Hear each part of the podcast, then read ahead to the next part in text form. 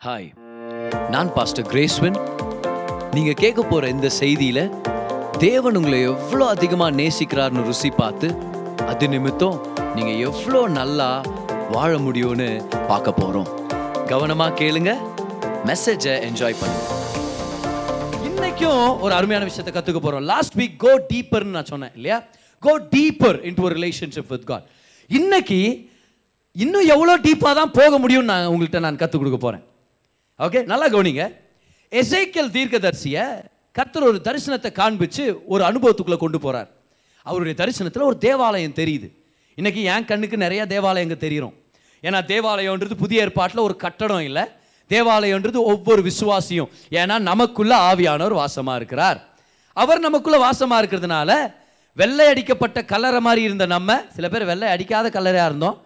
ஆனால் இன்றைக்கி ஆவியானவர் உள்ளே வந்ததுனால தேவாலயமாக நம்ம மாறிட்டோம். பக்கத்தில் இருக்கவங்களை பார்த்து சொல்லுங்கள் நீங்கள் ஒரு சர்ச் பக்கத்தில் உட்காந்துக்கிறீங்கன்னு சொல்லிடுங்க. ஏன்னா நீங்கள் தான் அந்த சர்ச்சு ஆ நம்ம தான் அந்த ஜப ஆலயம். சில பேர் ஜப கோபுரம் சில பேர் ஜப மண்டபம். ஆனால் ஜபம் இருக்குது நம்ம வாழ்க்கையில்.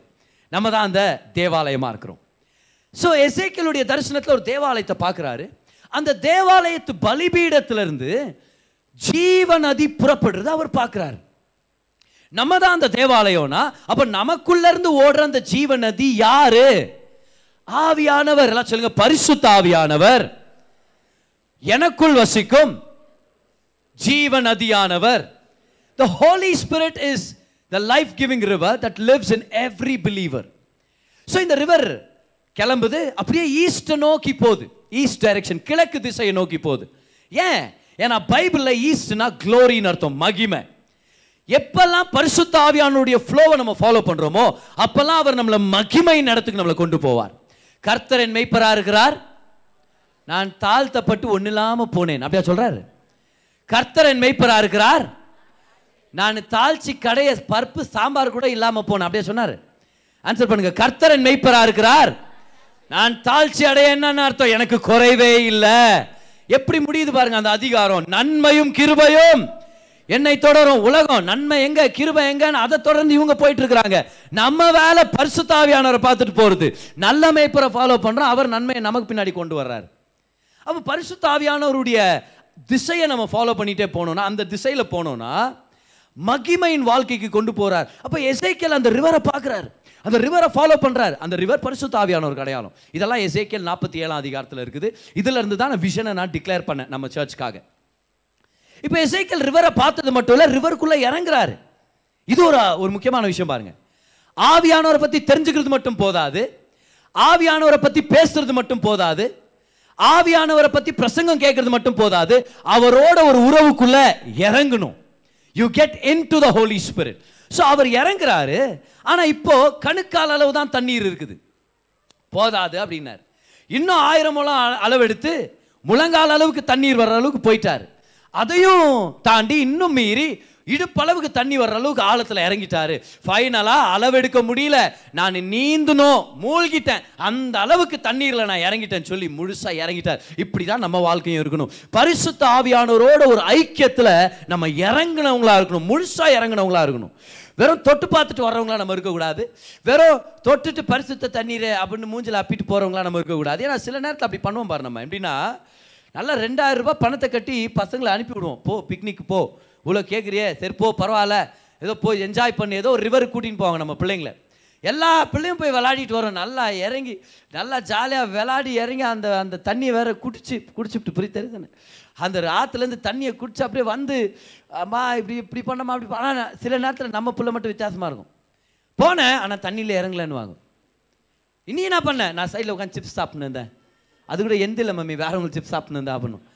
ஹே இரநூ ரெண்டாயிரம் ரூபாய் குத்து போய் தண்ணியில் இறங்கி விளாட்டுவானா இவன் போய் காலை மட்டும் நினச்சிட்டு வந்துரு. தெரியுதானே? போய் காலை மட்டும் நினச்சிட்டு இயேசுவே தேவனே அப்படின்ட்டு மூஞ்சி நச்சுட்டு நிறைய தடவை கிறிஸ்தவத்தை அப்படி தான் பண்ணுறோம் எசேக்கலுக்கு ஆண்டவர் ரிவரை காமிக்கிறாரு.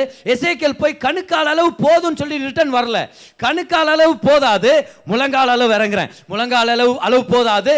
நான் இடுப்பளவு தண்ணீர் வர அந்த ஆழத்துக்கு போறேன். அதையும் மீறி நீந்திர அளவுக்கு ஆழத்துக்கு போறேன். கிறிஸ்தவ வாழ்க்கையில ஆவியானவரோட ஒரு ஐக்கியத்துல இன்னும் ஆழத்துல போகணும். கமான் எத்தனை பேர் அந்த வாஞ்சையில இருக்கிறீங்க? சத்தமா சொல்லுங்க. எத்தனை பேர் வாஞ்சையா இருக்கிறீங்க? கமான் ஆழத்துல போகணும். இன்னும் ஆழத்துல போகணும். கை சொல்லுங்க நான் ஆழத்துக்கு போக போறேன். ஆழத்துக்கு போக போறேன். அந்த உறவில் அந்த ஐக்கியத்தில் நான் இன்னும் ஆழத்துக்கு போக போறேன். இதுதான் தேவனுடைய திட்டம் நம்ம எல்லாருக்குமே. God wants to go deeper ஆவியானவர் இல்லாமல் கிறிஸ்தவ வாழ்க்கை இல்லை. எல்லாரும் கவனிங்க. ஆவியானவர் இல்லாமல் மகிமையான வாழ்க்கை இல்லை. ஒன்று பேதரும் நாலு பதினாலில் படிக்கிறோம். அவர் மகிமையின் ஆவியானவர். அப்போ இந்த வருஷம் நான் மகிமை அனுபவிக்கணும்னா ஆவியானவரோட ஒரு உறவை வளர்த்துக்காம எப்படி எப்படி சாத்தியம் அது? ரெண்டு குறைந்தியர் மூணு பதினெட்டில் படிக்கிறோம். கர்த்தராகிய ஆவியானவர் மூலமாக மகிமையின் மேல் மகிமை அடைந்து மறுரூபமாக்கப்படுறோம். யார் அத்தனையும் செய்து ஆவியானவர். அப்போ மகிமையா மாற்றுறது ஆவியானவர். அவர்கிட்டயே நெருக்கமா இருக்காம எப்படி மகிமை அனுபவிக்கிறது? கவனிங்க பரிசுத்த ஆவியானவர் இல்லாமல் நம்ம வாழ்க்கைகள் ஒன்றும் இல்லாமல் போயிடும் எப்படி?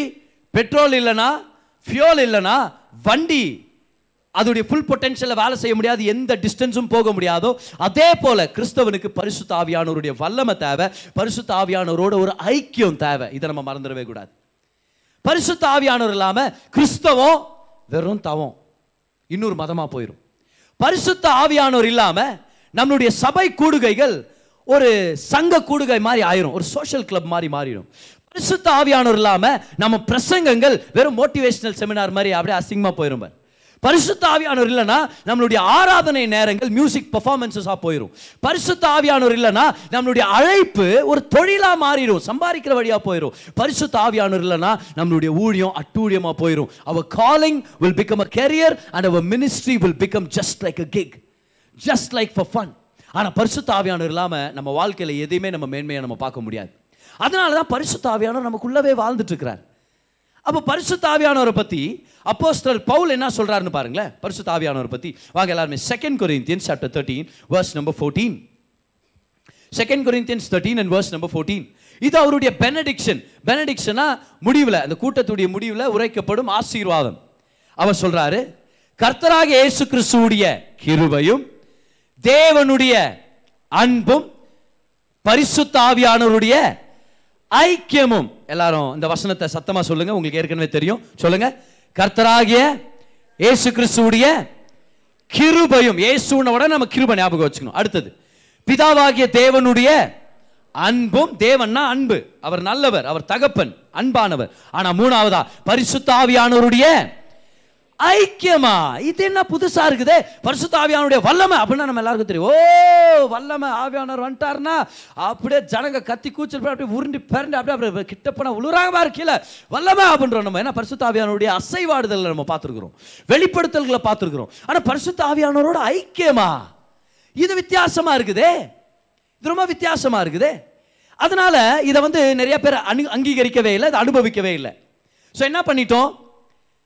பரிசு ஆவியானவரோட கொஞ்சம் ஒதுக்கிட்டோம் நம்ம. ஃபார் எக்ஸாம்பிள் இப்போ அப்படியே மூணு பேரும் அப்படியே மேலே வந்து இல்லைங்க ஜாஷ்வா ஜான் அண்ட் கெவின் அப்படியே முன்ன மூணு பேரும் மேலே வாங்க. கரங்களை தட்டி அவங்கள நம்ம வாழ்த்தலாம். அப்போ தான் அவங்க வைக்கப்பட மாட்டேன் நல்லா கை தருங்க நல்லா கை தருங்க நல்லா கை தருங்க ரொம்ப கஷ்டம் அப்படி நிற்கிது இல்லையா? ஓகே ஸோ ஜோஷ்வா இப்படி வாங்க. ஜான் அங்கே நடுவில் அண்ட் கெவின் அங்கே. நீங்கள் தான் பாடி கார்டு ஃபுல்லாக இப்போ மெசேஜ் ஃபுல்லாக இல்லை இல்லை அப்படிலாம் இல்லை. கவலைப்பட வேண்டாம் ஸோ மூன்று நபர்களும் நம்மளுக்கு ஒரு கிஃப்ட் வச்சிருக்கிறாங்க. அதான் விஷயம். கர்த்தராக இயேசு கிறிஸ்துவுடைய கிருப பிதாவாகிய தேவனுடைய அன்பு பரிசுத்தாவியானவருடைய ஐக்கியம். ஸோ ரட்சிக்கப்படும் போது இயேசு கிறிஸ்துவை சொந்த ரச்சராக ஏற்றுக்கிறேன் ஸோ இயேசு கிறிஸ்து எனக்கு ஒரு கிஃப்ட் கொடுக்குறார். கிவ் ஏ கிஃப்ட் எனக்கு ஒரு கிஃப்ட் கொடுக்குறார். அந்த கிஃப்ட் என்னது? கிருப. சொல்லுங்க சத்தமா? நான் தகுதி இல்லாத நன்மைகள் எனக்கு வந்து சேருது. நான் சம்பாதிக்காத நீதி எனக்கு கொடுக்கப்படுது. நான் அதுக்காக நான் உழைக்கல ஆனால் இலவசமாக கொடுத்துட்றாரு கிருபை. அப்போ நான் சொல்கிறேன் ஜீசஸ் உங்கள் கிருபைக்காக நன்றி. உங்கள் கிருபை எனக்கு வேணும். Thank you Jesus. கிருபை. கிருபை. கிருபை. Thank you Jesus. இப்போ ஜீசஸ் சொல்கிறாரு ஆ கிருபை நீ வாங்கிட்ட? ஆனால் ஸோ ஜீசஸ் சொல்கிறாரு அப்படியே பிதா கிட்ட போ அப்படின்றாரு. ஏன்னா பிதா எனக்கு ஒரு கிஃப்ட் வச்சிருக்கிறாரு. அப்போ பிதாட்ட பிதாவான பிதாவானவர் அன்பானவர். நான் கிருபையை வாங்கிட்டேன். கிருபைனால என் பாவங்கள் மன்னிக்கப்பட்டாச்சு. ஆனால் பாவத்தின் காயங்கள் இன்னும் அப்படியே தான் இருக்குது. அந்த காயங்கள் ஆற்றப்படணும்னா பிதாவின் அன்பு தேவை. அப்போ பிதா கிட்ட போகிற பிதாவானவர் எனக்கு ஒரு கிஃப்ட் கொடுக்குறார். அவருடைய அன்பை கொடுக்குறாரு. பிதாவே உமக்கு நன்றி. டாடி காட் அப்பாவின் அன்பை நான் அனுபவிக்கல. ஆனால் நீங்கள் எனக்கு அப்பாவின் அன்பை காமிச்சிங்களே நன்றின்னு சொல்லி ஒவ்வொருத்தரும் ஏற்றுக்கொள்கிறோம் தேங்க்யூ ஆபா ஃபாதர் இப்போ பிதாவானவர் சொல்கிறார் ஆவியானவர்கிட்ட போய் கிஃப்ட்டை வாங்கிக்க அப்படின்னு கையை காமிக்கிறார். ஆவியானவர்கிட்ட போய் வாங்கிக்க அப்படின்ட்டு அவர் கொடுக்காது. எனக்கு குத்துட்டீங்கல்ல. ஸோ பிதாவானவர் என்கிட்ட சொல்கிறார் ஆவியானவர்கிட்ட ஒரு கிஃப்ட் வாங்கிக்கங்க அப்படின்றார். சார் நான் என்ன பண்ணுறேன் ஆவியானவரா? இப்போ ஆவின்ன உடனே நம்மளுக்கு என்ன தோணுது? ஜன்னல் ஆடுது ஸ்க்ரீன் ஆடுது. ஆவியானவர்னு உடனே நம்ம ஒரு சில பேருக்கு என்ன என்ன ஒருத்தருமா ஆராதனை மத்தியில் யாரோ ஒருத்தர் நாங்கள் பதர் அதான பதர் அது வான பதர் எனக்கு. ஆவியானவர்னவன் என்ன? அந்த ஓ அவங்க பயங்கரமாக தலையாட்டினாங்க. நான் அந்த மாதிரி இன்டீசெண்டாக பண்ண மாட்டேன். என்கிட்ட ஆவியானவர் பற்றி பேசாதீங்க அப்படின்னு. ஆவியானவர்ன உடனே அவருடைய வெளிப்படுத்தல்களோ ஜனங்களுடைய ரியாக்ஷன் தான் ஞாபகம் வருது நம்மளுக்கு. ஸோ இப்போ பிதாவானர் ஏசுக்கிட்ட இருந்து கிஃப்ட் வாங்கிக்கிட்டேன். அவர் பிதாட்ட அனுப்பி விடுறாரு பிதாவானவர் கிஃப்ட் கொடுக்குறாரு. ஆவியானவனுக்கு ஒரு கிஃப்ட் வச்சுரு இப்போ ஆவியானவர்கிட்ட நான் போட்டு ஒரு மாதிரி யோசிக்கிறேன் நான். என்ன சும்மா என்னத்து பிரச்சனை? நான் டீசெண்டாக வந்தவன் டீசெண்டாக அப்படியே போயிடுறேன் நான் அப்படின்னு. ஆனால் அவர் எனக்கு ஒரு கிஃப்ட்டை வச்சிருக்கிறாரு. அப்போ நான் கேள்விப்படுறேன் ஆவியானவர் நான் வல்லமை தீர்க்க தரிசன வரங்கள் கையை வச்சு அப்படியே சுகமாகும். அதனால ஆவியானவர் எனக்கு ஒரு கிஃப்ட் கொடுத்துருக்காருன்னு உடனே இப்போ ஆவியானவர்கிட்ட வந்து ஆனால் ஆனால் ஆவியானவர் என்ன பண்ணுறாரு அவர் கையை எனக்கு நீட்டுறார். ஏன்னா ஆவியானவர் எனக்கு கொடுக்குற நம்பர் ஒன் கிஃப்ட் என்னது? ஐக்கியம். சொல்லுங்க எல்லாருமே. சத்தமா சொல்லுங்க. ஐக்கியம். அப்ப நான் அவர்கிட்ட வந்தா அவர் எனக்கு கையை கொடுக்குறாரு. கிஃப்ட் கொடுக்க மாட்டேங்கிறார் கையை கொடுக்குறாரு. நான் என்ன பண்றேன்? ஹாய் அப்படின்றார். ஹாய் நான் இல்லை அதாவது இல்லை ஆவியானவர் இது கிஃப்ட் எதை கொடுக்குறேன்னாரு. ஆனால் கையை நீட்டுறாரு. இப்போ இவர்கிட்ட நட்பு நான் எப்படி வளர்க்க முடியும்? நான் பாஸ்டர் இல்லையே. நான் ஒரு நார்மல் பிலீவர் ஆச்சே. நான் போய் அவர்கிட்ட நெருக்கமாக இருக்க முடியுமா? எனக்கு அந்த மாதிரி தகுதி இருக்குதா? நான் நான் என்ன பண்ணுறது ஒரு பரிசுத்த ஆவியானவர் வேற. இப்போ நான் அவர்கிட்ட ஐக்கியமாக இருக்க முடியுமா? ஆனால் நம்ம மறந்துடக்கூடாது. இவரும் பரிசுத்தமானவர் தான். இயேசு கிறிஸ்துவானவர் பரிசுத்தமானவர். பிதாவானவர் பரிசுத்தமானவர். அவங்க கிட்ட இருந்து கிஃப்ட் வாங்கும் போது மட்டும் ஐயோ பரிசுத்தமாக நான் வாழ முடியலையேன்ற எண்ணம் நம்மளுக்கு வரல. ஏன்னா நம்மளுக்கு தெரியுது கிருப கிருப அன்பு. ஆனால் ஐக்கியம் வரும்போது என்ன பண்ணிடுவோம் தெரியுமா? ஐயோ வாணா நான் கொஞ்சம் இதுக்கு ஜாக்கிரதையாக இருக்கலாம்னு இருக்கிறேன். ஆனால் ஆவியானவர்கிட்ட வரோம். ஆனால் ஒரு சில பேர் வேறு மாதிரி கூட ஜோம் பண்ணுறோம். ஆவியானூரே ஆவியானூரே எனக்கு ஒரு கிஃப்ட் கொடுங்க ஆவியானூரே அப்போ ஆவியானூரே நான் என்ன கேட்குறேன் ஆவியானவர் நான் கை வச்சு அப்படியே கரண்ட் சாக்கச்சு எல்லாரும் உழுணும் ஆவியானவரே. ஒரு சில பேர் நான் ஜபம் பண்ண வியாதிகள் சுகமாகணும் ஆவியானவரே. நான் போகிற இடத்துலலாம் அஞ்சப்போ ரெண்டு மீன் அஞ்சாறு பேருக்கு சாப்பாடாக மாறணும் ஆவியானவரே. நீங்கள் எனக்கு ஏதாச்சும் செய்யுங்க. ஆனால் ஆவியானவர் என்ன திரும்ப வந்திருக்கிறாரு? ஆவியானவர் அவர் நம்பர் ஒன் கிஃப்ட் என்ன தெரியுமா? அவரையே கொண்டு வந்திருக்கிறார். அவர் எதையோ கொடுக்க வரல அவரையே கொடுக்க வந்திருக்கிறார். பாரு நல்லா கவனிங்க நல்லா கவனிங்க. பிதாவானவர் இன்னைக்கு எங்கே இருக்கிறார்? இப்போ இப்போ ஸ்டேஜ் மேலே இருக்கிறாருன்னு சொல்லி நிக்காதீங்க. பிதாவானவர் இப்போ எங்கே இருக்கிறார்? நெஜத்தில். பரலோகத்தில் வீட்டு இருக்கிறார் சிங்காசனத்தில் தைரியமாக ஆன்சர் பண்ணுங்க. குமாரன் எங்கே இருக்கிறார் இப்போ? இப்போ ரைட் நவ் சர்ச் ஹிஸ்ட்ரியில் சர்ச் டைம் லைனில் எங்கே இருக்கிறார்? இயேசு கிறிஸ்துவானவர். பிதாவுடைய வலது பரிசுத்தில் உட்கார்ந்து இருக்கிறார் ஆனால் ஆவியானவர் எங்கே இருக்கிறாரு? நம்ம மத்தியில் இருக்கிறார். எல்லாம் சொல்லுங்க பூமியில் இருக்கிறார். சத்தமாக சொல்லுங்க பூமியில் அசைவாடி கொண்டு இருக்கிறார் அப்போ பிதாவானவரோட குமாரனானவரோட நான் நெருக்கமாக இருக்கணும் நான் டைரெக்டாக நான் போக முடியல. ஏன்னா அவர் அங்கே உட்கார்ந்துக்கிறார். பிதாவானவர்கிட்ட நான் நெருக்கமாக இருக்கும் நான் போகல. ஏன்னா அவர் சிங்காசனத்தில் இருக்கிறார். ஆனால் ஒரே ஒருத்தர்கிட்ட நான் உறவை வளர்த்துக்க முடியும். ஹண்ட்ரட் பர்சன்ட் அவர் மூலமாக இவங்களை நான் காண்டாக்ட் பண்ண முடியும். அவர் மூலமாக இவங்கள பற்றி தெரிஞ்சுக்க முடியும். யார் அந்த நபர்? சொல்லுங்க பரிசுத்த ஆவியானவர். சத்தமாக சொல்லுங்க யார் அந்த நபர்? இப்போ அவர் எனக்கு ஒரு கிஃப்ட் கொடுத்துருக்கிறார். அந்த கிஃப்ட்டை தான் நிறைய பிலீவர்ஸ் நெக்லெக்ட் பண்ணிட்டோம் ரிஜெக்ட் பண்ணிட்டோம் கம்மியா நினைச்சிட்டோம். அந்த கிஃப்ட் என்ன தெரியுமா? அவரே நமக்கு நண்பராக மாறுறது. கமான் கையை தட்டி ஆண்டுக்கு நன்றி சொல்லுங்க பார்க்கலாம்.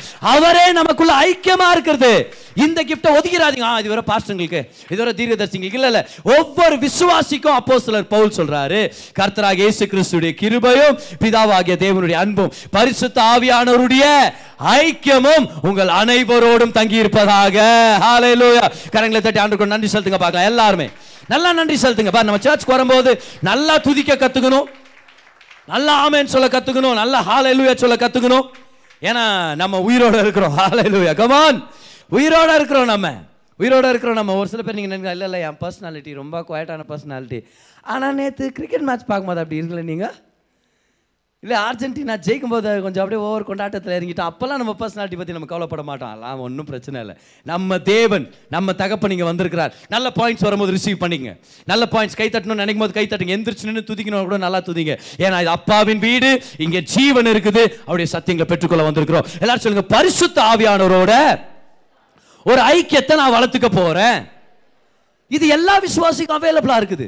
இந்த ஐக்கியத்தை வளர்த்துக்காம நம்ம மகிமையை அனுபவிக்க முடியாது. அதனால தான் இன்னைக்கு இந்த ஐக்கியத்தை பற்றி நான் டீச் பண்ண போகிறேன் ஏன்னா இந்த ஐக்கியன்ற வார்த்தை நம்ம படிச்சல தமிழ் பைபிளில் பதிமூணு பதினாலில் இங்கிலீஷ் பைபிளில் ஃபெலோஷிப்னு இருக்கும்.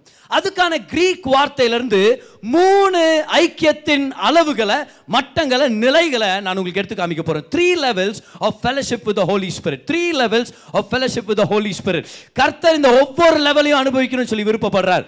ஸோ பரிசுத்த ஆவியானவருடைய ஐக்கியம் போது மூணு லெவல் இருக்குது. அதை நான் கொஞ்ச நேரத்தில் நான் வரப்போகிறேன் ஆனால் ஐக்கியத்துக்குள்ளே போகிறதுக்கு முன்னாடி இந்த விஷயம் விஷயத்தை ஞாபகம் வச்சுங்க. பரிசுத்த ஆவியானவர் ஒரு அது ஒரு இது ஒரு எது இல்லை.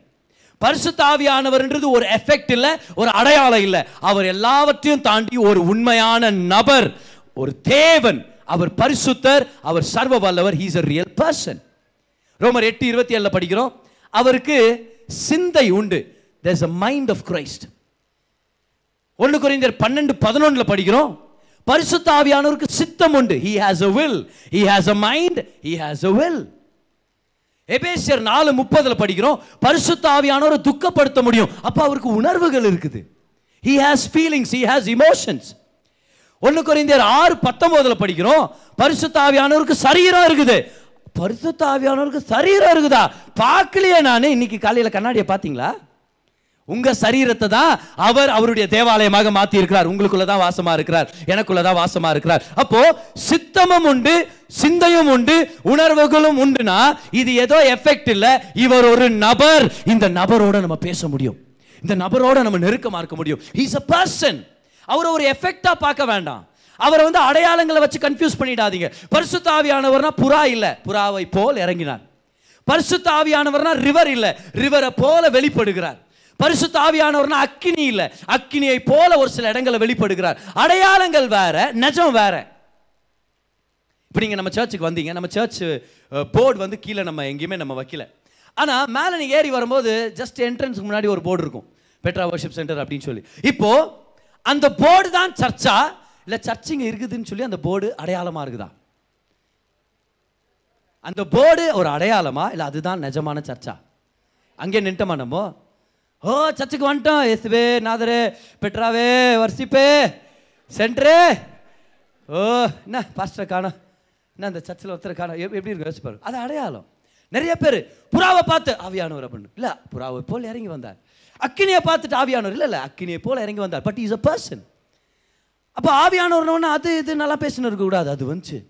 அது வரும்போது அந்த ஆவி வரும்போது அப்படியே பிரதர்கிட்ட போக முடியாது. அது வந்துச்சுன்னா ஆண்டவரே அதை கொடுங்க ஆண்டவரே. இன்னும் ஒரு சில பேர் இப்படி ஜெபம் பண்ணுறது அவையே நீங்கள் இன்னும் அதிகமாக வேணும். எப்படி இன்னும் அதிகமாக வர்றது ஒரு நபர்? நீங்கள் ஒருத்தர் வீட்டில் போய் உட்காந்துட்டீங்க உங்களை பார்த்து சொல்கிறாங்க இன்னும் கொஞ்சம் நீ நிறையா வந்தால் நல்லாயிருக்கும் அப்படின்னு. நம்ம என்ன பாட் பாட்டாக வர சீரியலா நம்ம? இல்லை டூ பார்ட்ஸ் இப்போ ரிலீஸ் ஆயிடுச்சு. தேர்ட் பார்ட் வந்து நாளைக்கு ரிலீஸ் ஆகுது. நாளைக்கு வரேன் நான். ஒரே பகுதியாக முன்னா முன்னா முழுசாக வந்து உட்காடுறோம் நம்ம. ஆவியானவர் ஒரு நபர். அவர் நபர்ன்றது மறந்துட்டா அவர்கிட்ட நம்ம ஐக்கியத்தை நம்ம வளர்த்துக்கவே முடியாது. அவர் ஒரு நபர். பக்கத்தில் இருக்கிறவங்க பார்த்து சொல்லுங்க. அவர் ஒரு எஃபெக்ட் இல்லை. ஒரு அடையாளம் இல்லை. அவர் உண்மையான நிஜமான ஒரு நபர்னு சொல்லுங்க. இஸ் அ ரியல் பர்சன் அந்த ரியல் பர்சன் இங்க இருக்கிறார். இப்ப இருக்கிறார். உங்களுக்குள்ள இருக்கிறார். இந்த இடத்துல அசைவாடிட்டு இருக்கிறார். Hundred percent person is a hundred percent person and is the Holy Spirit he is God almighty அவர் ஒரு நபர். அப்போ அவரோட நம்ம ஐக்கியத்தில் நம்ம இருக்க முடியும். அவர் அவரோட ஒரு நட்பை நம்ம வளர்த்துக்க முடியும். இந்த நட்புடைய மூணு லெவல்ஸ் தான் இன்றைக்கி நான் பேச போகிறேன் ஓகே ஸோ ஃபர்ஸ்ட் இந்த கொஸ்டின் நான் கேட்டுக்கிறேன். கரெக்டான ஆடியன்ஸை தான் நீ பேசிங்கிறானான்றது முதல்ல நான் கன்ஃபார்ம் பண்ணிக்கிறேன். மகிமையான வாழ்க்கையை அனுபவிக்கணும்னு எத்தனை பேர் உண்மையாகவே விருப்பப்படுறீங்க? ஓகே இப்போ இன்னொரு கேள்வி. மகிமையான வாழ்க்கை அனுபவிக்கணும்னா மகிமையின் ஆவியானவரோட நெருக்கமாக இருக்கணும். ஸோ இப்போ கேள்வி. பரிசுத்த ஆவியானவரோட ஐக்கியத்தை வளர்த்துக்கணும்னு எத்தனை பேர் வாஞ்சியாக இருக்கிறீங்க அப்போ உங்களுக்கு இன்னைக்கு மெசேஜ் ரொம்ப யூஸ்ஃபுல்லாக இருக்கும். ஓகே ஃபர்ஸ்ட் லெவல் எழுதிக்கங்க. இந்த கிரீக் வார்த்தை வந்து கோயினோனியா இங்கிலீஷ்காரங்க வந்து கோயினோனியா அப்படின்வாங்க தமிழில் நம்ம படிக்கும்போது இது க்ரீக் வார்த்தையை நம்ம எப்படி ப்ரொனவுன்ஸ் பண்ணுறோம் கோயினோனியா. கேஓஐ என்ஓ என்ஐஏ கோயினோனியா. இந்த கோயினோனியான்ற வார்த்தையை தான் அப்போஸ்தலர் பவுல் பயன்படுத்துகிறார் கர்த்தராக இயேசு கிறிஸ்துவின் கிருபையும் தேவனுடைய அன்பும் பரிசுத்த ஆவியானவருடைய கோயினோனியா உங்கள் அனைவரோடும் இருப்பதாக அப்படின்றார். இந்த கோயினோனியாவுக்கு மூணு அர்த்தங்கள் மூணுமே மூணு வித்தியாசமான மட்டங்கள் நிலைகள் அப்படின்னு சொல்லி நான் நம்புறேன். ஃபர்ஸ்ட் லெவல் என்ன தெரியுமா? இந்த ஃபெலோஷிப்புடைய ஃபர்ஸ்ட் லெவல் இந்த கோயினோனியாவுக்கு இருக்கிற மூணு அர்த்தங்களில் முதல் அர்த்தமே நட்பு ஃப்ரெண்ட்ஷிப் எழுதிங்க பார்க்கலாம் ஃப்ரெண்ட்ஷிப் ஃப்ரெண்ட்ஷிப் அப்போ அப்போஸ்தலர் பவுல் என்ன சொன்னார் கர்த்தராக இயேசு கிறிஸ்துடைய கிருபையும் தேவனுடைய அன்பும் பரிசுத்த ஆவியானவருடைய நட்பும் உங்கள் அனைவரோடும் இருப்பதாக ஓ எவ்வளோ பேர் எக்ஸைட்டடாக இருக்கிறீங்க நட்பு பரிசுத்த ஆவியானவர் நண்பராக இருக்கணுன்றதுக்காக வந்தார் ஒரு சிநேகிதராக வந்தார் எத்தனை பேருக்கு நண்பர்கள் இருக்கிறாங்க எத்தனை பேர் நல்ல நண்பர்கள் இருக்கிறாங்க நல்ல நண்பர்களோட நேரத்தை செலவழிக்கிறத விட ரிலாக்ஸிங்காக வேறு ஏதாவது இருக்குதா? அதனால தான் கல்யாணத்துக்கு அப்புறம் கூட ஆரம்ப காலங்களில் சில நேரத்தில் கணவர்கள் மாட்டிக்கிறாங்க இந்த மாதிரி. எப்படி? எப்போவுமே ஃப்ரெண்டுங்களோட நிறைய நேரம் பேசிட்டு வீட்டுக்கு லேட்டாக வருது கல்யாணம் ஆயிடுச்சுன்னு மறந்துட்டு அதே மாதிரி பண்ணிட்டுப்பாங்க ஒரு நாள். என்னைக்காவது ஒரு நாள் ஆகும் பார். ஒன்று வீட்டில் வந்து மன்னிப்பு கேட்கணுமா இருக்கும் இல்லைன்னா ஒரு பத்தே காலுக்கு வாட்சை பார்ப்பாங்க. பத்தே கால் தானே விட்றா மகன் பரவாயில்ல மச்சான். டேய் ஐயோ நான் இனி சிங்கிள் இல்லை. கல்யாணம் ஆயிடுச்சு ஐயோ இவ்வளோ நேரம் நின்ட்டேனே ஏன் அந்த நட்பு நம்மளுக்கு அவ்வளோ என்ஜாயபிளாக இருக்குது? நல்ல நண்பர்கள் நான் நம்புகிறேன் நட்பு எவ்வளோ அருமையான விஷயம் பாருங்க. பரிசுத்த ஆவியான ஒரு நட்பை வளர்த்துக்கணும்னு விருப்பப்படுற இப்போ நட்புனா என்ன அர்த்தம்? பேசுகிறோம் நண்பர்னா பேசுகிறோம் பேசாமல் இருந்தால் நண்பன் கால் பண்ணி திட்டுறான். என்னடா ஒரு வாரமாக கால் பண்ணல என்னடா ஆச்சு? இப்போ நம்ம என்ன சொல்கிறோம் நீ கால் பண்ணியிருக்கிறது ஒரு உரிமையான சண்டை. ஏன்? நட்புனா பேசணும். ஆவியானவர்கிட்ட நட்பை வளர்த்துக்கணும்னு எத்தனை பேர் வாஞ்சியாக இருக்கிறோம் முதல்ல ஆவியானவர்கிட்ட பேசணும். ஆவியானவர் இந்த விஷயத்துக்கு சகாயம் பண்ணுங்கள் ஹோலி ஸ்பிரிட் எனக்கு ஹெல்ப் பண்ணுங்க. நான் இப்படியெல்லாம் பண்ணுறாங்களே ஜனங்க. ஆவியானவரே எனக்கு சகாயம் பண்ணுங்க. ஞானத்தை கொடுங்க. இந்த மாதிரி பேச கற்றுக்கணும் பாருங்க இந்த வருஷத்தை நம்ம படிக்கலாம். Acts chapter twenty verse number twenty three twenty twenty த்ரீல தானே இருக்கிறோம். அதனால் டுவெண்ட்டி டுவெண்ட்டி த்ரீயை நம்ம போய் படிக்கலாமா? கட்டுகளும் உபத்திரவங்களும் எனக்கு வைத்திருக்கிறது என்று பரிசுத்த ஆவியானோர் பட்டணம் தோறும் தெரிவிக்கிறதை மாத்திரம் அறிந்திருக்கிறேன். பவுல் சொல்றாரு நான் எங்க போனாலும் உபத்திரவம் இருக்குதுன்னு ஆவியானவர் என்கிட்ட சொல்றாரு. ஏன்? ஏன்னா அவர் ஒரு நபர். அப்படின்னா ஒவ்வொரு சிட்டிக்கும் போகும்போது ஆவியானவரும் பவுலும் பேசிக்கிறாங்க. என்னன்னு? ஆவியானவரே இந்த பட்டணத்தில் எனக்கு என்ன இருக்குது? இந்த பட்டணத்தில் எழுப்புதல் வரும் பவுல். நிறைய அற்புதங்கள் நடக்கும். என்னுடைய ஜனங்களும் இந்த இடத்துல நிறையா இருக்கிறாங்க. ஆனால் பவுல் நீ எங்கே போனாலும் ஒன்று மட்டும் உனக்கு கன்ஃபார்மாக நடக்க போகுது. உபத்திரவம். சரியா? நல்லா ஞாபகம் வச்சுக்கோ. கூடிய சீக்கிரம் நீ ஜெயிலுக்கு போகிறதுக்கான வாய்ப்பு ஏற்படலாம். எங்கே போனாலும் உபத்திரவம் இருக்குது. பவுலும் ஆவியானவரும் எவ்வளோ க்ளோஸாக இருந்தாங்கன்னா பேசிக்கிட்டாங்களாம். ஒருத்தரோட ஒருத்தர் பேசிக்கிட்டாங்க. இது பேர் நட்பு. எல்லாம் சொல்லுங்க ஃப்ரெண்ட்ஷிப் ஃப்ரெண்ட்ஷிப் நட்பு. இவங்க ஆதி சபையில் விசுவாசிகள் எவ்- இந்த மாதிரி நட்பை வளர்த்துக்கிட்டாங்கன்னா ஆச்சரியப்படுற மாதிரி இருக்குது பாருங்க ஒரு டீட்டெயில் வாங்க ஆக்ஸ் சாப்டர் எயிட் ஒரு நாள் பிலிப்புன்ற இந்த அப்போஸ்தலன் ஊழியம் பண்ணிட்டு இருக்கிறார். ஊழியம் பண்ணிட்டு இருக்கும்போது நடுவில் தேவதூதனுடைய குரல் அவர் கேட்குது பாருங்களேன். இருபத்தி ஆறாம் வருஷத்தை படிக்கிறேன் பாருங்க நல்லா கவனிங்க. பின்பு கர்த்தருடைய தூதன் பிலிப்பை நோக்கி நீ எழுந்து தெற்கு முகமாய் எருசலேமிலிருந்து காசா பட்டணத்துக்கு போகிற வனாந்திர மார்க்கமாய் போ என்றான். சொன்னது யாரு? சொல்லப்பட்டது யாருக்கு? பிலிப்புக்கு. சொன்னது யாரு? இல்ல இல்ல யாரு? ஆவியானவர் சொல்ல. யார் சொன்னது? இந்த வசனத்தை இன்னும் டைம் படிக்கிறேன் கவனிங்க. பின்பு கர்த்தருடைய தூதன் பேசினது யாரு? ஏஞ்சல் ஆஃப் த லார்ட் கர்த்தருடைய தூதன் பேசுறார் பிலிப்பு கிட்ட வனாந்திரத்துக்கு போன்ட்டு. இப்போ அப்போ என்ன ஆச்சு வனாந்திரத்தில் பாருங்கள் இருபத்தி ஏழாம் வசனம். அந்தபடி அவன் எழுந்து போனான். அப்பொழுது எத்தியோப்பியருடைய ராஜஸ்திரி ஆகிய கேண்டஸ் சரியா? கந்தகே என்பவளுக்கு மந்திரியும் அவளுடைய பொக்கிஷம் எல்லாவற்றிலும் தலைவனுமாக இருந்த எத்தியோப்பியன் ஆகிய ஒருவன் பணிந்து கொள்ளும்படி எருசலேமுக்கு வந்திருந்து வேறு தேசத்திலேருந்து வர்ஷிப் பண்ணுறதுக்காக ஜெருசலேம் வந்துட்டு ரிட்டர்ன் போயின்னு இருக்கிறார் ரதத்தில். ஊருக்கு திரும்பி போகும்போது தன் ரதத்திலே உட்கார்ந்து ஏசாயா தீர்க்கதர்சியின் ஆகமத்தை வாசித்துக் கொண்டிருந்தான். அந்த இடத்துல இயேசுவை பற்றி அவர் படிச்சுட்டு வர்றார். ஆவியானவர் இப்போ இப்போ யார் பேசுறது? பர் அப்பவே யார் பேசுனது? தூதன் இப்போ பேசுறது யாரு? ஆவியானவர் ஆவியானவர் நீ போய் அந்த ரதத்துடனே சேர்ந்து கொள் என்று பிலிப்புடனே சொன்னார். இப்போ இத்தனையும் எந்த அப்போஸ்தலன் வாழ்க்கையில் நடக்குது? பிலிப் முதல் தடவை யாருடைய குரல் கேட்குது தூதன் இப்போ தூதனை பார்த்தாருன்னு போட்டிருக்குதா? இப்போ ஜென்ரலாக தூதருங்க அப்படியே கபார்னு வந்து இறங்குவாங்க. ஏன் அப்படியே வெளிச்சமாக வந்து இறங்குவாங்க அப்படியே பய எல்லாரும் பயந்துருவாங்க. அதனால தான் அவங்க சொல்கிற முதல் வார்த்தையே பயப்படாதீங்க அப்படின்ட்டு. எப்படி இருக்கும்? வர்றதே பயப்படுத்துகிற மாதிரி. வந்து பயப்படாதுன்னா என்ன பண்ணுறது ஆ என்ன தேவதூதர் ஆனால் இப்படியெல்லாம் பண்ணாதீங்கன்னு சொல்கிறதுக்கும் ஒரு பயம் வேற. என்ன நியூஸை கொண்டு வந்துக்கிறாருன்னு சொல்லி நம்மளுக்கு தெரில ஸோ தேவதூதன் அப்பியர் ஆகலை. ஆனால் தேவதூதனுடைய குரலை கேட்டு ஃபிலிப் என்ன சொல்கிறாரு அது பேசின தூதன் தான் அப்படின்றாரு. கொஞ்ச நேரத்துக்கு அப்புறம் சொல்கிறாரு இப்போ ஒரு குரல் கேட்குது இது ஆவியானவர் அப்படின்றாரு. இப்போது இந்த புத்தகத்தை எழுதினது யார்? Acts Acts of the Apostles எழுதினது யார்? யாருக்கு தெரியும்? லூக் லூக்கா சீஷன் தான் எழுதுறாரு. புக் ஆஃப் லூக் அந்த காஸ்பிள் ஆஃப் லூக் அவர் தான் எழுதுறாரு. அப்போஸ்தலர் எழுதுறது கூட லூக்கா தான். இப்போ லூக்கா இவங்களெல்லாம் இன்டர்வியூ எடுத்து தான் இதெல்லாம் எழுதியிருக்க வாய்ப்பு இருக்குது. இப்போ யோசிச்சு பாருங்க அன்றைக்கி ஒரு நாள் இது பாஸ்டர் ஃபிலிப் இவாஞ்சலிஸ்ட் அவர் உங்களை நான் சந்திக்கலான்னு இருக்கிறேன். என்ன நான் ஒரு புக் எழுதினுக்கிறேன் ஆக்ஸை அது எழுதிட்டு உங்களுக்கு உங்களுடைய அனுபவங்கள் தேவைப்படுது. உட்காந்து பேசினுக்கிறான்னு வச்சுங்க. ஸோ சொல்லுங்கள் ஃபிலிப் அன்றைக்கி நீங்கள் சமாரியாவில் ஊழியர் செஞ்சுன்னு இருக்கும்போது நடுவில் அப்படியே காணாமல் போயிட்டீங்களா? அப்புறம் யாரோ ஒரு ஆப்பிரிக்கா தேசத்துக்காரனெல்லாம் நீங்கள் ரட்சித்து ரட்சிப்புக்களை வழி நடத்துறீங்க. ஆமாம் ஆமாம் சொல்கிறேன் பாரு. நல்லா நத்தின இந்த ப்ரேயரு சடான்னு கர்த்தருடைய தூதன் என்கிட்ட பேசுகிறார் அப்போ இவர் கேட்டிருந்திருக்கலாம். உங்களுக்கு எப்படி தெரியும் தூதன்னு? அவர் வந்தாரா நேரில்? இல்லைப்பா வரல. இல்லை அது ஆவியானவராக இருக்கலாமே. எனக்கு தெரியாத ஆவியானவருடைய குரல். இது தூதனுடைய குரல் தான் இல்லை சார் நீங்கள் நேரில் பார்க்கல. நேரில் பார்க்கல. ஆனால் எனக்கு தெரியும் வித்தியாசம். இது ஆவியானுடைய குரல் இது தூதன் குரல் எனக்கு தெரியும். அப்போ அது தூதனா? சரி நான் எழுதிக்கிறேன். தேவனுடைய தூதன் கர்த்தருடைய தூதன் பேசினார். ஓகே வெரி குட் அப்புறம் ஆவியானவர் பேசவே இல்லையா? பேசுறாரு. அது பேசுற எப்போ தெரியுமா பேசினாரு? நான் வனாந்திரத்து போய் என்ன நந்துன்னு. அப்போ ஒரு ரதம் போச்சு. அப்போ தான் ஆவியானவர் பேசுறாரு எனக்கு. பிலிப்பு எவ்வளோ க்ளோஸாக இருந்திருக்கிறாரு பாருங்க ஆவியானவர்கிட்ட. பேசும்போது இது தூதனுடைய குரல் இது ஆவியானுடைய குரல்னு அவ்வளோ கிளியரா பகுத்தறியத்தக்க அவ்வளோ கிளியரா கண்டுபிடிக்கத்தக்க ஆவியானவரோட ஒரு நட்பை வளர்த்துருந்துருக்குறாங்க ஆதி சபையில். எவ்வளோ நல்லா இருக்கும் இல்லையா அது? கவன் எத்தனை பேரால் அதை புரிஞ்சுக்க முடியுது இந்த நேரத்தில்? ஆ இல்லை இல்லை இது ஆவியானவராக இருக்க முடியாது. இல்லை இல்லை அது தூதன் கன்ஃபார்மாக தெரியும் எனக்கு. இது இது கண்டிப்பாக ஆவியானவர் குரல் தான். ஏன்னா அவருடைய நண்பராக நான் இருக்கிறேன்.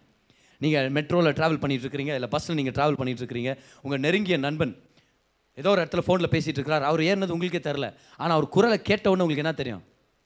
வந்துட்டான்டா இவன் வர்றதா தெரிஞ்சா ட்ரெயினில் ஏறிக்க மாட்டேன் நான். அப்படி ரியாக்ட் பண்ணுறேன் அப்புறம் என்ன பண்ணுறான் டேய் வாடா இங்கே வாடா. சொல்கிறோமா இல்லை ஏன்? டக்குன்னு ஒரு தரிசனத்தை பார்க்கல. குரல் கேட்டோம். நட்பு அந்த குரலை கண்டுபிடிக்க வைக்குது. நட்பு. இந்த லெவலை முதல்ல நம்ம அடையணும். ஃபர்ஸ்ட் லெவல் ஆவியானவரோட ஐக்கியத்தில் ஒரு நட்பு. எப்படி ஒருத்தட்ட நட்பை வளர்த்துக்கிறது? பேச ஆரம்பிக்கிறோம். பேசுகிறோம் அதனால தான் சொல்கிறேனே ஆவியானவர்கிட்ட பேசுங்க. If you want walk with the Holy Spirit first learn to talk to the Holy Spirit அவர் ரியலான நபர். கவலைப்படாதீங்க உங்களை யார் பைத்தியக்காரன் நினச்சாலும் கவலைப்படாதீங்க. சில நேரத்தில் உங்களுக்கு அப்படி தோணும் ஆவியானவர் இருக்கிறாரா?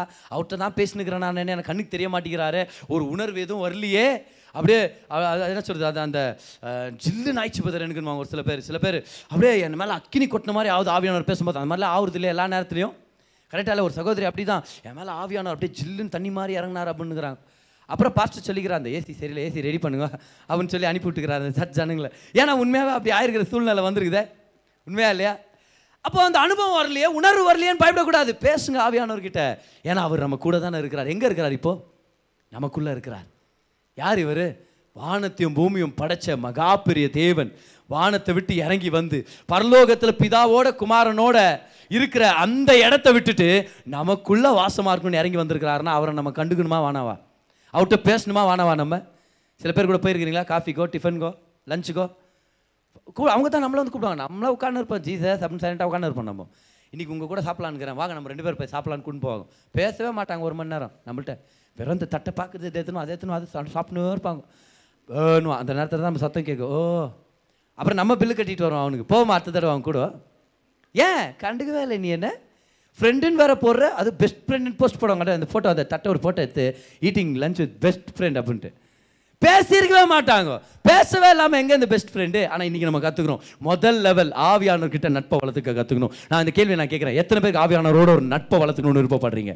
உங்கள் பெஸ்ட் ஃப்ரெண்ட் ஹோலி ஸ்பிரிட்டாக தான் இருக்கணும். கவனிங்க ஆவியானவர் கொடுக்குற வரங்கள்லேயே சிறந்த வரம் அவரோட ஒரு இணைப்பு அவரோட ஒரு கனெக்ஷன் அவரோட ஒரு நட்பு. அப்போ பவுல் என்ன சொல்கிறாரு பரிசுத்த ஆவியானவர் கர்த்தராக இயேசு கிறிஸ்துடைய கிருபையும் பிதாவாகிய தேவனுடைய அன்பும் பரிசுத்த ஆவியானவருடைய நட்பும் நம்ம அனைவரோடும் தங்கி இருப்பதாக ஓகே எல்லாரும் ஆன்சர் பண்றீங்களா? கமன் கை உயர்த்துங்க பார்க்கலாம். கை உயர்த்துங்க கை நல்லா சத்தமா சொல்லுங்க. கர்த்தராக இயேசு கிறிஸ்துடைய கிருபையும்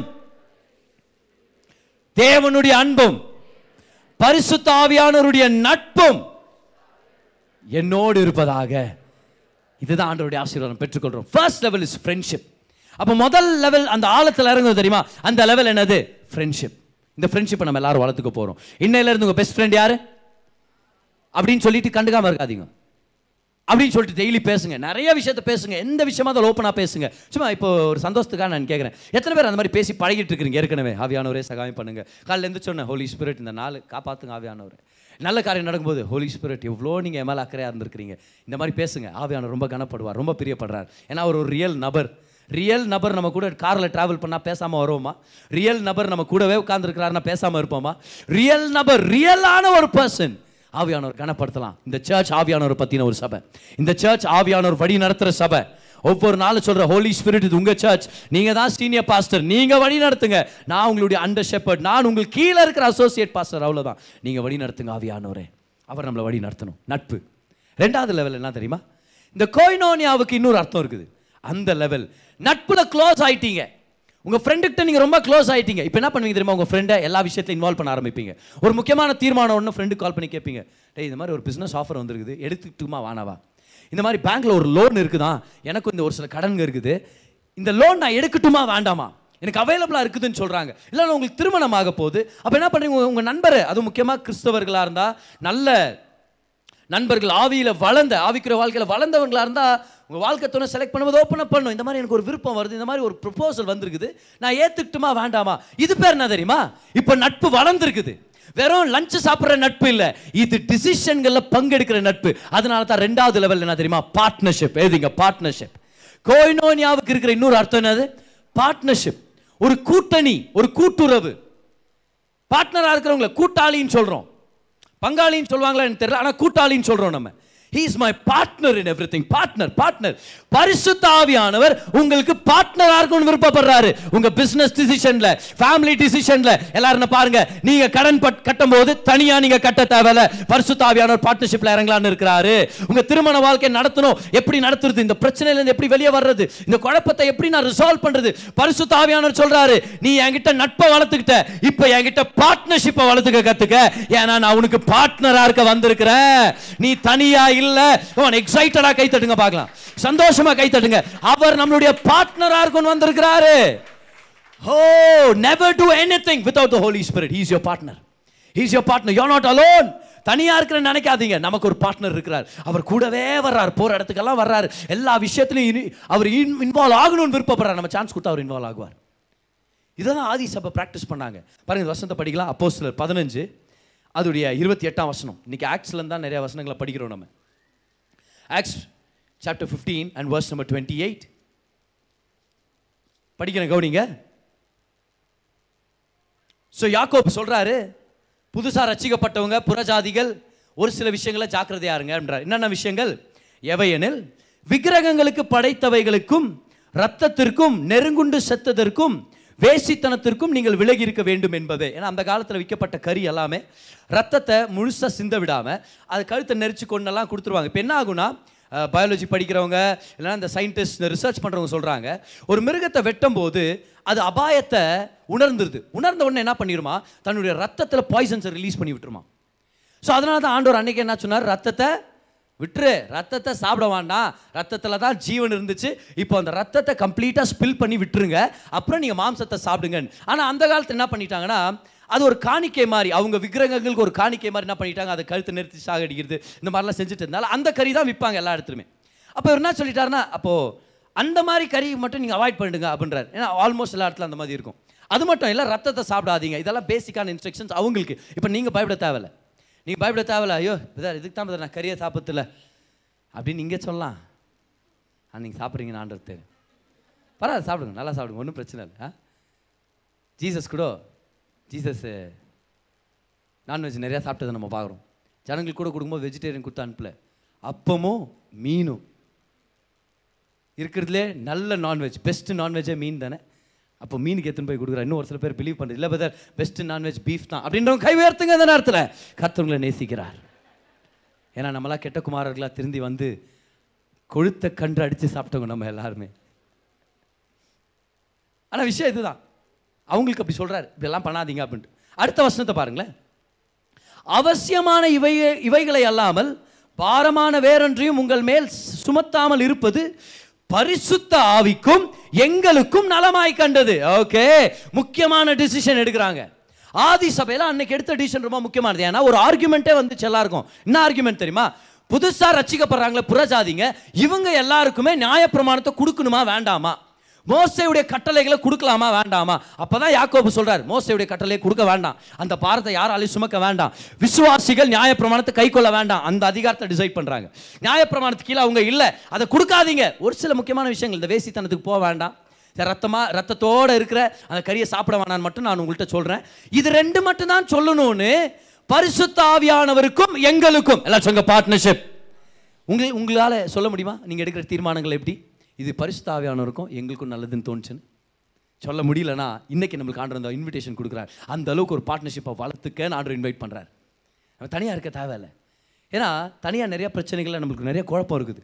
ஒரு கிளாரிட்டியை கொண்டு வரணும்னா ஏன்னா சில நேரத்தில் இந்த பிரச்சனை நம்ம மனதை பாதித்த உடனே நம்ம பிரச்சனைக்கு உள்ளேருந்து பிரச்சனையை பார்ப்போம். ஆனால் மனது பாதிக்கப்படாத ஒருத்தர்கிட்ட போய் கேளுங்களேன். அவர் வெளியே இருந்து சொல்வார் ஆ இந்த பிரச்சனை இது இது இது இந்த இந்த பிரச்சனை because is outside the trouble When you get into the situation, you're not able to see clearly. But when you're outside the situation, somebody can help you. Somebody from outside the situation. இதனால தான் பரிசுத்த ஆவியானவர் தேவை நமக்கு. அவர் ஒரு partner come on எத்தனை முட்டாள்தனமான காரியங்களை செஞ்சுருக்கிறோம்? எவ்வளோ விஷயங்கள் விளாட்தனமாக செஞ்சுருக்கிறோம்? பரிசு ஆவியானவருடைய பார்ட்னர்ஷிப் மட்டும் இடம் கொடுத்துருந்தோம்னா அவரை மட்டும் ஒரு கூட்டாளியாக நம்மளுடைய டிசிஷன்ஸில் எடுத்திருந்தோம்னா நிறைய விஷய விஷய விஷயத்துலேருந்து நம்ம தப்பிச்சிருப்போம். உண்மைதான் இல்லையா? நம்ம எல்லாருமே ஒரு சில நேரத்தில் முட்டாள்தனமாக நம்ம பிஹேவ் பண்ணியிருக்கிறோம் ஞாபக மறதியில் இருந்திருக்கிறோம். ஒரு சில விஷயம் நம்மளுக்கு தோன்றதே இல்லை. எனக்கு எனக்கு ஒரு சில தடவை நிறையா நிறைய விஷயங்கள் நான் செய்கிறதுனால ஒரு சில விஷயங்களை நான் மறந்துடுவேன் சில பேர்கிட்ட நான் பேசிகிட்டு இருப்பேன். பிரதர் உங்கள் நம்பர் கொடுங்கன்னு வாங்க எடுத்துங்க பிரதர் அப்படின்னு அப்புறம் அவர் சொல்லுவார் இதை இப்போ தான் உங்களுக்கு ஒரு மிஸ் கால் குத்தேன் அப்படின்வாரு நான் ரூமுக்கு போயிட்டு ரெண்டு மணி நேரத்துக்கு அப்புறம் ரூமுக்கு போயிட்டு யாரோ ஒருத்தர் மிஸ் கால் குத்துறான்னு கால் பண்ணிட்டுப்பேன் பிரதர் சாரி ஏதோ மீட்டிங்கில் இருந்தேன் நான். இல்லை பிரதர் நான் தான் பிரதர் பேசிட்டு மிஸ் கால் கொடுக்க சொன்னீங்களே. ஓ நீங்களா தான்? தெரியும் பிரதர் தெரியும். உங்கள் பேர் பார்த்துட்டேன் பிரதர் சே அப்படின்னு நினச்சிருது நான். இப்படி அவமானப்பட்டேனே அப்படின்னு. சில நேரத்தை கடைக்கு ஏதோ வாங்க போயிட்டு வாங்காமான்ட்டுக்கிறேன் என்ன வாங்க வந்தேனே தெரியலையே அப்படின்னு சொல்லிட்டு. ஒய்ஃப் கடைக்கு என்ன அனுப்புனாங்கன்னா ஆல்மோஸ்ட் எல்லா டைமும் நான் பத்திரமா கரெக்டாக வாங்கின்னு வந்துடுவேன் அது என்னுடைய சாட்சி. ஆல்மோஸ்ட் எல்லா டைம் ஆனால் at least ten percent of the times நான் மறந்துறதுக்கான வாய்ப்பு இருக்குது. அப்போது வரும்போதே ஏதோ ஒன்று மறந்துட்டேன்னு மட்டும் எனக்கு தெரியும். ஆனால் எதுன்னு தெரில எதுன்னு தெரில இன்னவோ மறந்துட்டேன். அதனால் நான் எனக்கு ஒரு ஐடியா இருக்குது. என்ன பண்ணுறது என் ஒய்ஃப்க்கு பிடிச்சிருந்து ஏதாவது வாங்கி வந்துடுது கடையில் அப்படியே. அங்கே. அவங்களுக்கு பிடிச்ச ஸ்நாக் ஏதாவது ஒன்று இதை நீங்கள் சொல்லவே இல்லையே. உன்னை நினச்சேன் உன்னை நினச்சேன் உனக்காக நான் வாங்கிட்டு வந்தேன். அதை மறந்துட்டீங்களே. பரவாயில்ல விடுங்க. ஏன்னா ஏற்கனவே நான் இப்போ கொஞ்சம் ஒரு காணிக்கை கொடுத்துட்டேன். சர்வாங்க தகன பலி. ஒரு பாவ நிவாரண பலியை நான் கொடுத்துட்டேன். உண்மையா இல்லையா? முட்டாள்தனமான விஷயங்கள் ஞாபக மறதியின் விஷயங்கள் எத்தனை செய்கிறோம் நம்ம? We are all limited human beings failure ஈஸியாக நம்ம வாழ்க்கையில் நடக்க வாய்ப்பு இருக்குது. ஒரு லேடி ஹோட்டலில் உட்காந்து சாப்பிட்டுக்கிறாங்க டிவியில் நியூஸ் அந்த நியூஸில் ஒருத்த பத்தாவது மாடியிலேருந்து நான் குதிக்கிறேன் அப்படின்னு. அந்த நியூஸ் கேப்சர் பண்ணிக்கிறாங்க ஆறு மணி நியூஸ் இது பக்கத்துல இருந்து ஒருத்தர் குதிப்பானா குதிக்க மாட்டானா? அதுக்கு இந்த லேடி குதிக்க மாட்டான். அதுக்கு அவர் இல்லை குதிப்பான். இல்லை குதிக்க மாட்டான். ஐநூறுரூபா பெட்டு கட்டுறேன் அவன் குதிப்பான் அப்படின்னு அவர். இதான் இல்லை இல்லை குதிக்க மாட்டான். நான் ஐநூறுரூபா பெட்டு கட்டுறேன் அப்படின்னு. கொஞ்ச நேரத்தில் குதிச்சிட்டான். குதிச்சோடனே இந்த அம்மா சாரி சே தோத்துட்டேன் நான். பெட்டில் அப்படின்ட்டு ஐநூறுரூபா எடுத்து கொடுக்க. அவர் சொல்ல இல்லை இல்லை வாடா. நான் ஏற்கனவே இந்த நியூஸ் அஞ்சு மணி நியூஸ்லேயே பார்த்துட்டேன் நான். அதனால தான் வானான்றேன் நான். அதுக்கு அந்த பொண்ணு சொல்லிட்டான் இல்லை இல்லை நானும் பார்த்தேன் அஞ்சு மணி நியூஸில் அஞ்சு மணி நியூஸில் தான் அறிவில்லாமல் குதிச்சேடா ஆறு மணி நியூஸ்லையாவது குதிக்காதடான்னு நினச்சேன் நான். ஆனால் அதுலேயும் குதிச்சிட்டான் அவன். யார் இல்லை பெரிய முட்டாள்னு நம்மளுக்கு தெரியல பார்ட்னர் தேவை. முக்கியமாக வாழ்க்கையில் நான் வீடு மாற்றுறேன் ஏரியாவை மாற்றுறேன் சர்ச்சை மாற்றுறேன் சரியா? திருமணத்துக்காக ஒரு வாழ்க்கை துணையை தேடிட்டு இருக்கிறேன். கம்பெனியில் ஒரு புது ஆஃபர் வந்திருக்குது. என்ன ரீலோகேட் பண்ண சொல்கிறாங்க இதெல்லாம் பெரிய பெரிய டிசிஷன்ஸ் இதெல்லாம் தனியாக எடுக்கக்கூடாது. முக்கியமாக வாலிபர்கள் இதெல்லாம் ஞாபகம் வச்சுங்க. Always get the help of someone who is further then you உங்கள் பெற்றோர்கள் இடத்துல முக்கியமான ஃபைனான்ஷியல் டிசிஷன்ஸ் கடன் கேட்குறாங்களா அஞ்சு ரூபாய் பத்து ரூபாய் வர ஐநூறுரூபா வரைக்கும் உங்களுக்கு ஒரு பர்மிஷன் இருக்குது உங்கள் கொலிக்கு. ஆனால் பத்தாயிரரூபா ஒருத்தர் கேட்டாங்க நான் லோன் எடுத்து கொடுத்தேன். ஐம்பதாயிரரூபா என் ஆஃபீஸில் ஒருத்தர் கேட்டாங்க லோன் எடுத்து கொடுத்தேன். இல்லை இல்லை அந்த விஷயத்தில் உங்கள் பேரண்ட்ஸ் இன்வால்வ் பண்ணணும் நீங்கள் அந்த நேரத்தில் உங்கள் ஸ்பௌஸ்ட்டை கேட்கணும் உங்கள் வாழ்க்கை துணைகிட்ட கேட்கணும். அது முக்கியமான பெரிய பெரிய தீர்மானங்கள் வரும்போது தனியாக எடுக்கக்கூடாது. ஒரு பார்ட்னர்ஷிப் தேவை. முதல் பார்ட்னர் பரிசுத்தாவியானவர் அதுக்கப்புறம் கர்த்தர் கொடுத்துருக்கிற மூத்தவர்கள். பாஸ்டர்ஸ் ஒய்ஃப் அதுக்கப்புறம் பெரியவர்கள் நம்ம வீட்டில் இருக்கிற பெரியவங்க ஏன்னா அவங்களுக்கு தெரியும். நம்ம ஏமாந்து போகாத மாதிரி அவங்க பாதுகாக்கிறதுக்காக அவங்களுக்கு ஏற்ற ஞானத்தை கருத்தர் அவங்களுக்கு கொடுத்துருக்கிறார். முக்கியமாக வாழ்க்கை துணையை செலக்ட் பண்ணும்போது சும்மா நீங்களே ஏதோ ஒரு புதாரில் யாரோ ஒருத்தர் கண்டுபிடிச்சி அப்புறம் நாலு மாதம் சுற்றி திரிஞ்சு அப்புறம் கொண்டு வந்து நிப்பாடுறாதீங்க நான் இவனை தான் நான் கல்யாணம் பண்ணிக்கிறேன் அப்படின்னு. இல்லை who are you involving if you not involving your parents right at the start ஆரம்பத்தில் டிசைட் பண்ணிட்ட பிறகு வந்துட்டு இருக்கக்கூடாது. அதுதான் பிரச்சனை. டிசைட் பண்ணிட்ட பிறகு அப்பா அம்மாட்ட கொண்டு வருது இல்லை. இந்த பொண்ணு எனக்கு பிடிக்கும். நீங்கள் பேசி பாருங்க. உங்களுக்கு ஓகேனா இந்த பேச்சு நம்ம எடுத்துகிட்டு போகலாம் இல்லைனா நான் உங்கள் தீர்மானத்துக்கு நான் சப்மிட் பண்ணுறேன் பார் ஒருத்தர் மேலே ஆசைப்படுற தப்பு இல்லை. கல்யாண டைம் வரும்போது. ஆனால் அதை சரியான முறையில் செய்ய கற்றுக்கணும் ஏன்னா இது விளாட்டு இல்லை இது திருமணம். இது ஒரு உடன்படிக்கை. இது கண்ணியமானது. இது கனம் வாய்ந்தது. ஒரு குடும்பத்தை கட்டி எழுப்புற விஷயம். இது விளாட்டுத்தனமான விஷயம் இல்லை. யூ நீட் அ பார்ட்னர் அதனால தான் அப்பப்போ நான் நம்ம வாலிப பிள்ளைங்கள்ட்ட சொல்கிறது before you find your life partner make sure that the Holy Spirit is your partner ஏன்னா எங்கேருந்தோ யாரோ ஒருத்தர் பிடிச்சிட்டு வந்து கேரக்டர் கன்ஃபார்ம் ஆகல ப்ரூவ் ஆகலை அவங்க குடும்பத்திலே அவங்கள ஒதுக்கி வைக்கலாம்னு நினைக்கிறாங்க. இந்த மாதிரி சூழ்நிலையில் ஒருத்தர் திருமணம் மட்டும் அப்புறம் அடி வாங்கிட்டு ஐயோ இப்படி ஆயிடுச்சே ஏன்டா கட்டிக்கணும் அப்படின்ற வர நிலை நிலையில் நம்ம யாரும் வந்து நிற்கக்கூடாது ஏன்னா சில டைம் ரியலாகவே ஒரு சில ஜோக்கருங்க இருக்கிறாங்க அந்த உலகத்தில். அவங்கள கட்டி வாழ்க்கையில் பிரச்சனையில் இறங்கிடக்கூடாது. அதான் ஒரு முக்கியமான விஷயம். Make sure the Holy Spirit is your life partner ஹோட்டலில் மூணாவது மாடியில் ஒரே சண்டை ஒரே சத்தம். மேனேஜர் கால் பண்ணுறாரு என்னங்க? ஹஸ்பண்ட் அண்ட் ஒய்ஃப் என்ன பிரச்சனைங்க ஒரே சத்தமாக இருக்குது. இல்லை சார் ஒய்ஃபு மூணாவது மாடிலேருந்து குதிச்சிட்டா. அப்படின்னு ஏய் நீ என்னப்பா பண்ணுந்த? நான் தான் ஒன் டூ த்ரீ சொன்னேன். அப்படின்னு இவர் என்னது கட்டி வச்சாங்க? சொல்லியிருப்பாங்க அப்பா அம்மா. பிடி மாஸ்டர்லாம் கட்டிக்காத. இல்லை லட்சமாக சொல்லிடுறேன். மரண தண்டனை கைதி. சாவ போகிற நீ. கடைசியாக யாரை பார்க்கலான்னு ஆசைப்பட்ற? சாவத்துக்கு முன்னாடி. அதுக்காக நான் ரஜினி சார் ஃபேன் ரஜினி சாரை பார்க்கலான்னு ஆசைப்பட்றேன். அவர்லாம் ரொம்ப பிஸி பொண்டாட்டியை பார்க்குறியா? இல்லை என்னை இப்போ தூக்கில் போட்டுருங்கன்றான் அவன். அந்த மாதிரி கல்யாண வாழ்க்கை வானா. கைவெட்டி சொல்லுங்கள் பார்க்கலாம். நான் தனியாக இல்லை. அதனால் தனியாக டிசிஷன் எடுக்க மாட்டேன். சொல்லுங்கள் ஆவியானவர் இன்வால்வ் பண்ணுவேன். ஆவியானவர் எங்கே கொண்டு போவார்? வசனத்துக்கு கொண்டு போவார். ஆவியானவர் எங்கே கொண்டு போவார்? பாசங்கள்கிட்ட கூட்டிகிட்டு போவார். ஆவியானவர் எங்கே கொண்டு போவார்? அப்பா அம்மாட்ட கொண்டு போவார். நல்ல சகோதர சகோதரிமார்கள்ட்ட ஞானமாக வழிநடத்துறவங்கள்ட்ட கொண்டு போய் சொல்வார். What is right what is wrong என்ன வேலையில் உயர்த்தி இருக்கிறாங்க. அப்புறம் எங்க? அப்படியே ஒரேடியா ஞாயிற்றுக்கிழமை ஃபுல் டைம் வேலை எங்க? சர்ச்சைக்கு வர முடியாது என்ன அப்போ நம்ம கேட்குறோம் இது ரியலாகவே ஆண்டவர் கொடுத்த உயர்வா என்ன? யூ நீட் அ பார்ட்னர் ஆனால் இதுதான் பிரச்சனை. பிதாவோட நம்ம பார்ட்னர்ஷிப்பில் டுவெண்ட்டி ஃபோர் செவன் இறங்க முடியாது. ஏன்னா அவர் பரலோகத்தில் இருக்கிறார். குமாரனோடவும் இறங்க முடியாது. அவர் பரலோகத்தில் இருக்கிறார். ஆனால் ஆவியானவரோட அந்த பார்ட்னர்ஷிப்பில் இறங்க முடியும். ஏன்னா அவர் நமக்குள்ளே தான் இருக்கிறார். அவர் நம்மளோட பேசிட்டு இருக்கிறார் the Holy Spirit is our partner ஆனால் ஒரு சில பேர் ஆனால் அப்படி பிலீவ் பண்ணுறது இல்லை பிரதர் என்ன இருந்தாலும் ஜீசஸ் இருந்திருந்தார்னா அதே ஒரு தனி சுகம். ஒரு சில பேர் நினைக்கிறோம் நான் மட்டும் ஜீசஸ் காலத்தில் இருந்திருந்தேனா? நான் அவங்கள பார்த்து சொல்கிறேன் கன்ஃபார்மாக நீ தான் யூதாஸ் வந்திருப்பாப்புன்றேன் அவங்கள பார்த்து. ஏன்னா இப்போ அப்படி தான் நந்துனுக்கிறா அப்படின்றேன் ஜீசஸ் நேரடியாக மனுஷனாக இந்த பூலோகத்தில் இருக்கிறது தான் மேல். பரிசுத்த ஆவியானவரை விட அப்படின்னு ஒரு சில பேர். ஆனால் உங்களுக்கு சொல்கிறேன் பாருங்களேன். ஏசு கிறிஸ்து இன்னைக்கு பூலோகத்தில் இருந்தாருன்னா ஆவியானவருக்கு பதில் அவர் இருந்தாருன்னா அவரை போய் நீங்கள் சந்திக்கணும்னு விருப்பப்படுறீங்க. எங்கே போய் சந்திக்கலான்றீங்க? அவர் எல்லா இடத்துலையும் இல்லை. ஏன்னா இப்போ சரீரத்தால் லிமிட் ஆகிட்டார் எங்கே இருப்பார்? அவர் பிறந்த ஊர்? எங்கே பிறந்தார்? பெத்லஹேமில் பிறந்தார். ஓகே எந்த ஊரில் வளர்ந்தார்? நாசரத்தில் வளர்ந்தார். அவருடைய தேசம் வந்து இஸ்ரேல். இப்போ நீங்கள் ஏசுவை பார்க்கணும்னா எங்கே போகணும்? ஒரு முக்கியமான பிஸ்னஸ் டிசிஷன் பிரதர் எங்கே போகிறீங்க ஏசுவை பார்க்க போகணும். ஏன்னா அவர் தான் ரச்சகர் அவர்கிட்ட போகணும். இப்போ நீங்கள் ஃப்ளைட் புக் பண்ணிட்டு நீங்கள் போகிறீங்க ஃப்ளைட்டு காசுலாம் என்ன பண்ணுறது புக் பண்ணிட்டு போகிறீங்க அங்கே போய் நின்னா அங்கே ஒரு ஏழரை கோடி ஏழு எழுநூறு கோடி ஜனங்க க்யூவில் நின்றுக்கிறாங்க ஏன்? எல்லாருக்கும் ஏசு வேணும். எல்லாரும் நின்றுக்கிறாங்க இப்போ ஏசு எல்லாரையும் சந்திக்கிறாருன்னே வச்சுக்கலாம். ஒரு நிமிஷம் சந்திக்கிறாருன்னு வச்சுங்க எல்லாத்தையும் ஒரு நிமிஷம். ஹாய் என்னம்மா உங்கள் பேர்? உங்கள் பேர் அபியா?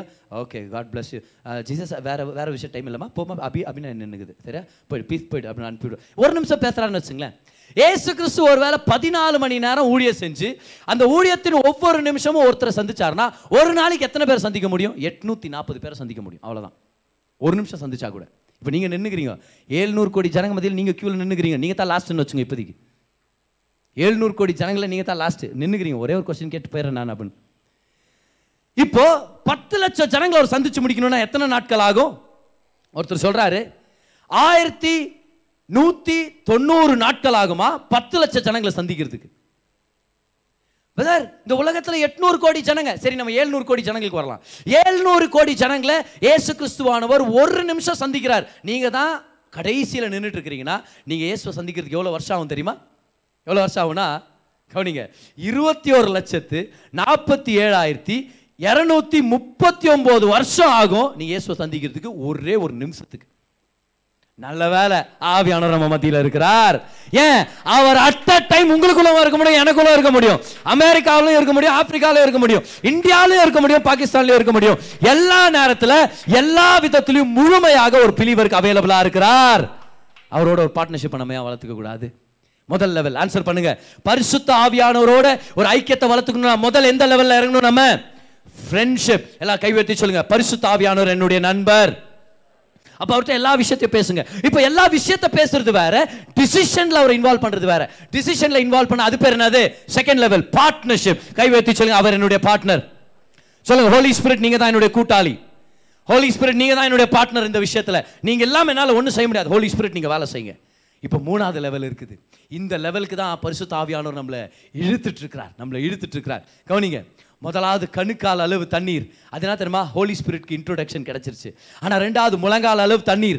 இன்னைக்கு பிரசங்கத்தில் அதை நான் இது கம்பேர் பண்ணுறேன்னா ஃப்ரெண்ட்ஷிப்பில் ஆரம்பிக்கிறேன் okay friendship I am walking with him I'm talking to him so every day I I I speak to him a lot so I am at my knee level முழங்கால் அளவு தண்ணீர் நட்புல இருக்கிறேன். ஆனால் இப்போ இன்னும் உள்ளே வந்துட்டோம்.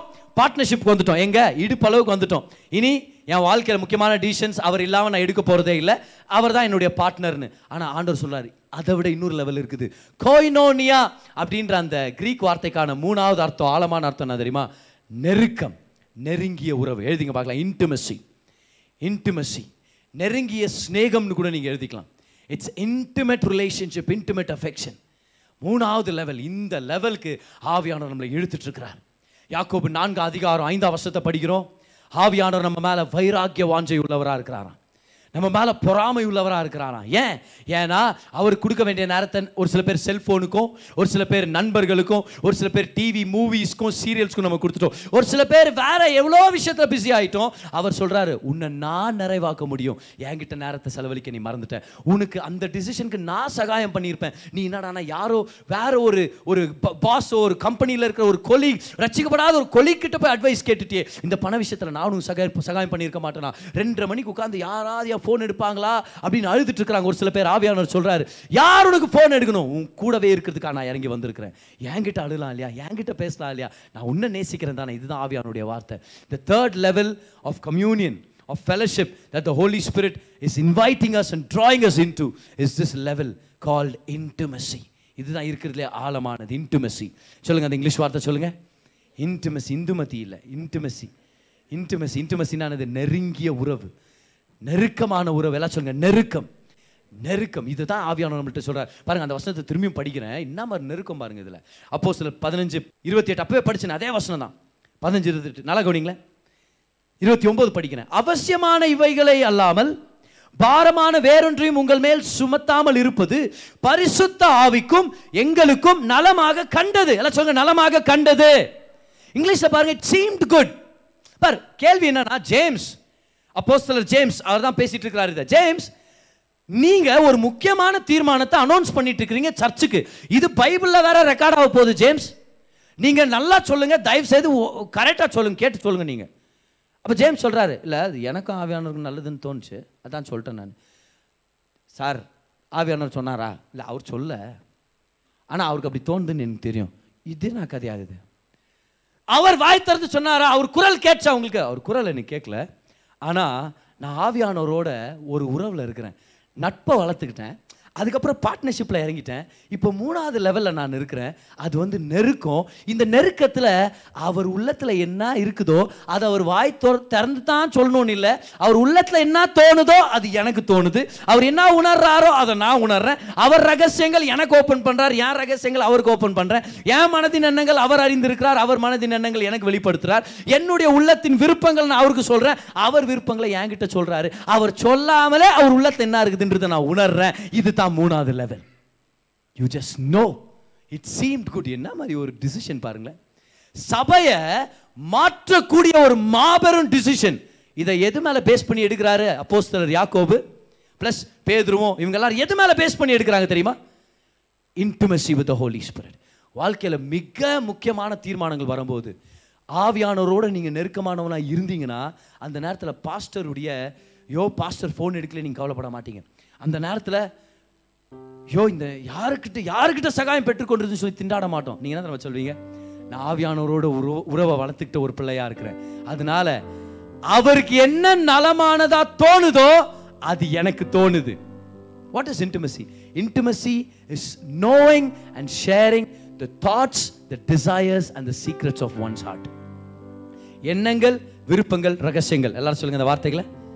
எண்ணங்கள் விருப்பங்கள் ரகசியங்கள். இதுங்களை அறிந்து கொண்டு இதை பகிர்ந்து கொள்றோம் தெரியுமா? இதுதான் இன்டிமசி நம்மளுடைய எண்ணங்கள் அவருக்கு வெளிப்படுத்துறோம். நம்ம ரகசியத்தை அவருக்கு வெளிப்படுத்துறோம். நம்மளுடைய விருப்பங்கள் அவருக்கு வெளிப்படுத்துறோம். அதே போல அவரும். அவருடைய எண்ணங்களை நமக்கு வெளிப்படுத்துறார். அவருடைய விருப்பங்களை நமக்குள்ள போடுறார். அவருடைய ரகசியங்களை நமக்கு வெளிப்படுத்துறார். இந்த லெவல் ஆஃப் இன்டிமசிக்குள்ள ஒவ்வொரு விசுவாசியும் பிரவேசிக்க முடியும். பத்து அவர் ஜெபம் பண்ணோம் எட்டு அவர் முழங்காலில் இருக்கணும் அப்படியெல்லாம் ப்ரெஷர் எடுத்துக்காதீங்க. எங்க ஆரம்பிக்கிறோம்? ஃப்ரெண்ட்ஷிப்ல ஆரம்பிங்க. ஃப்ரெண்ட்ஷிப்னா பேசுறது. கான்டாக்டில் இருக்கிறது ரெண்டாவது லெவல் போங்க. இது என்னது? பார்ட்னர்ஷிப் எந்த தீர்மானமும் அவர் இல்லாமல் எடுக்காதீங்க. அவருடைய வார்த்தை இல்லாமல் எடுக்காதீங்க.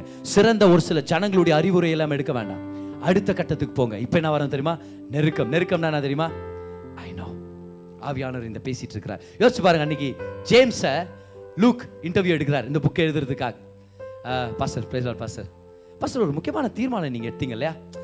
அதாவது புறஜாதியினர் ரட்சிக்கப்படும் போது அவங்களுக்கு மோசையின் பிரமாணத்தை கொடுக்கறது வேண்டாம்னு நீங்க சொன்னீங்க இல்லையா? எதை வச்சு அந்த தீர்மானம் எடுத்தீங்க நீங்க? எவ்வளவு பெரிய தீர்மானம் அது? இதை வந்து நான் வேதத்துல எழுதுறேன். ஆவியானவர் எனக்கு ஒரு அசைன்மெண்ட் கொடுத்துருக்கிறார். சொல்லுங்க பாஸ்டர் ஜேம்ஸ்னா அவர் சொல்றாரு it seem good to the Holy Spirit and us it seem good did he speak to you about it no but I just I felt it the Holy Spirit I know his heart I know his thoughts தோணுச்சு. அவர் மனசுல இதுதான் இருக்குது எனக்கு தோணுச்சு. இது என்ன தெரியுமா? இது வேற லெவல் உறவு இது. இது கணவன் மனைவி அனுபவிச்சிருக்கிறோம். உங்க கணவர் இல்லை உங்க மனைவி நீங்கள் அனுபவிச்சிருக்கிறீங்க இந்த உறவை. Not just that bodily sexual intimacy that is an important thing திருமணத்தில் ரொம்ப முக்கியமான நல்லா கவனிங்க. திருமணத்துக்கு வெளியே sex is danger super glue dangerous ஆனால் திருமணத்துக்கு உட்பட்ட மாதிரி sex is powerful sexual relationship is powerful உங்க திருமணத்தை ஒருங்கிணைக்கிறதுக்கு ஆண்டவர் கொடுத்த ஒரு சூப்பர் க்ளூ மாதிரி. So enjoy it within marriage ஆனால் அந்த விஷயத்தை கவனிங்களேன். அந்த இன்டிமசி இருக்குது. இன்னொரு இன்டிமசி என்ன தெரியுமா? எவ்வளோ பேர் இந்த வசனம் தெரியும்? உன்மேல் என் கண்ணை வைத்து உனக்கு ஆலோசனை சொல்லுவேன். எனக்கு அந்த வசனம் புரியவே இல்லை எவ்வளோ? என் மேலே கண்ணை வச்சு எப்படி ஆலோசனை சொல்வீங்க? என் மேலே கையை வச்சு ஆலோசனை சொல்வீங்கன்னா எனக்கு தெரியுது. அப்படியே கையை போட்டு சொல்வாராக்கோ? மகன் இது பண்ணுறா இது பண்ணாதரா அப்படின்னு. என் மேலே கண்ணை வச்சு எப்படி நீங்கள் சொல்லுவீங்க கல்யாணத்தை அப்புறம் தான் எனக்கு தெரிய வந்துச்சு. எப்படி கண்ணை வச்சு பேசுறது அப்படின்னு. பார்த்தாலே போதும் நம்மளுக்கு ஒரு மெசேஜே எழுதிடலாம். அந்த மாதிரி இருக்கும். எல்லா கணவர்களையும் இதை அனுபவிச்சிருக்கிறோம். அனுபவிச்சு பயந்துருக்கிறோம்.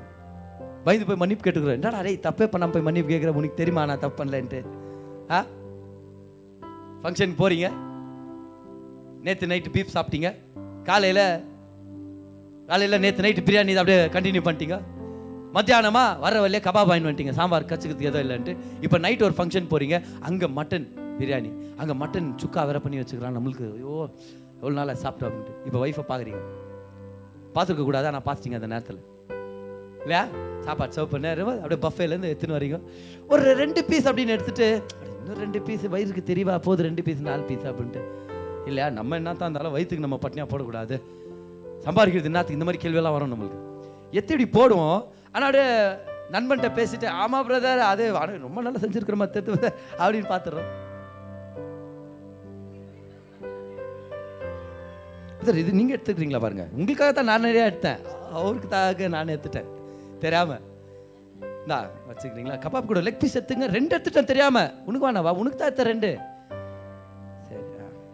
அத்தை அவங்க ஒன்றும் பண்ணல. அவங்க அங்கேருந்து என்ன பண்ணுக்கிறாங்க வெறும் பார்த்து ஸ்மைல் பண்ணாங்க அவ்வளோதான் ஸ்மைல் பண்ணாங்க இப்படின்றாங்க. திரும்பி ஸ்மைல் பண்ணுறாங்க திரும்பி இப்படின்றாங்க. திரும்பி சாப்பிட்றாங்க திரும்பி ஸ்மைல் பண்ணுறாங்க அவ்வளோதான் வெறும் கண்ணு தான் ஆனால் நம்ம ஆயிரத்தெட்டு வார்த்தை உளறின்னு இருப்போம். இது பேர் தான் கண்ணாலேயே ஆலோசனை சொல்றது. இது யாருக்கு நடக்கும் தெரியுமா? எல்லாருக்கும் இல்லை. இப்போ நீங்க யாரும் வந்து என்கிட்ட கண்ணு பண்ற மாதிரி இல்லை. நான் வந்து ஆண்டவரே கண்ணை சுகமாக்குங்க. என்ன ஆச்சுன்னு தெரில ஆண்டவரே அப்படின்றேன் ஆண்டவரே இந்த பிரதர்னா ஜாஸ்வா கண்ணு ஒரு மாதிரி பண்ணு ஆனால் இதே ஜாஸ்வாவுடைய மனைவியா இருந்தால் அது வேற. இன்னும் மனைவி வரல ஜாஸ்வா காணா எல்லாம் வரும் இந்த அனுபவம்லாம். சந்தோஷமா இருக்காது ரொம்ப. இல்லை இதோட சந்தோஷமா இருப்பாங்க வந்த கலப்பல சின்ன பையன். ஆனா விஷயம் இதுதான் இது வேற லெவல் அனுபவம். இந்த அனுபவத்துக்குள்ள நம்ம வரணும்னு கர்த்தர் விருப்பப்படுறாரு. எல்லாம் சொல்லுங்க. ஃப்ரெண்ட்ஷிப் பார்ட்னர்ஷிப் இன்டிமசி தமிழ்ல சொல்லாமா? எல்லாம் சொல்லுங்க. நட்பு கூட்டணி கூட்டுறவு சொல்லுங்க. கூட்டணி அதுக்கப்புறம் நெருக்கம். நெருக்கமான ஒரு உறவு. இதுக்குள்ள தான் ஆவியான நம்மளை இழுத்துட்டு இருக்கிறார். அவர் சொல்றாரு கணுக்கால் அளவு கெச்சிச்சு சர்ச்சுக்கு வரும்போது இப்போ நீ என்ன பண்ணு? முழங்கால் அளவு எடுத்துன்னு போ. என்கிட்ட பேசு. ஆ நீ நடக்கும்போது தான் என்கிட்ட பேசு. இன்னும் விஷயமா தான் என்கிட்ட பேசு. ஓப்பன் அப் பண்ணுன்றார். ரெண்டாவதா என்கிட்ட பார்ட்னர்ஷிப்பில் இறங்கு. நான் இல்லாமல் எந்த டிசிஷன் எடுக்காதன்றார். நான் உன் கூட இருக்கிறேன். தைரியமா தைரியமாரு என்னை இன்வால்வ் பண்ணு. அப்புறம் மூணாவதாக சொல்கிறார் அது மட்டும் இல்லை. உன்னை நான் ரொம்ப நேசிக்கிறேன். உனக்காக வாஞ்சையாக இருக்கிறேன். நீ என்கிட்ட இன்னும் க்ளோஸாக பேசினா நல்லாயிருக்கும். உன் இருதயத்தின் ரகசியங்களை நீ சொல்லு. என் இருதயத்தின் ரகசியங்களை நான் சொல்கிறேன் இப்படி ஒரு வாழ்க்கை வாழ்ந்தா இது பேர் தான் மகிமையின் வாழ்க்கை. என்ன ஆகும் தெரியுமா? நீங்கள் போகிற இடத்துல ஒரு வித்தியாசம் ஏற்படும் பாருங்க. அந்த வீடே ஒரு மாதிரி இருக்கும். நீங்கள் போய் ஒரு ரெண்டு வார்த்தை பேசுங்க ஒரு சமாதானம் நிரம்ப ஆரம்பிக்கும். ஹண்ட்ரட் பர்சன்ட் இது நடக்கும். எத்தனை பேர் உங்கள் வீட்டில் வந்து சொல்லுவாங்க பாருங்க. எவ்வளோ வீட்டுக்கு நான் போயிருக்கிறேன்? போனவனே வெளியே போயிடலான்னு இருக்கும் எனக்கு ஆனால் இங்கே வரும்போது ஒரு மாதிரி சமாதானம் ஒரு சந்தோஷம் உங்கள் சொந்தக்காரங்க சொல்லுவாங்க பாரு. ஹண்ட்ரட் பர்சன்ட் சொல்லுவாங்க பாரு. இங்கே வந்தாலே கொஞ்சம் நேரம் இருக்கலாம்னு தோணுது எங்களுக்கு. இங்கே வந்தாலே ரொம்ப நல்லா இருக்குது. அது என்னன்னா என்னன்னே தெரியாது.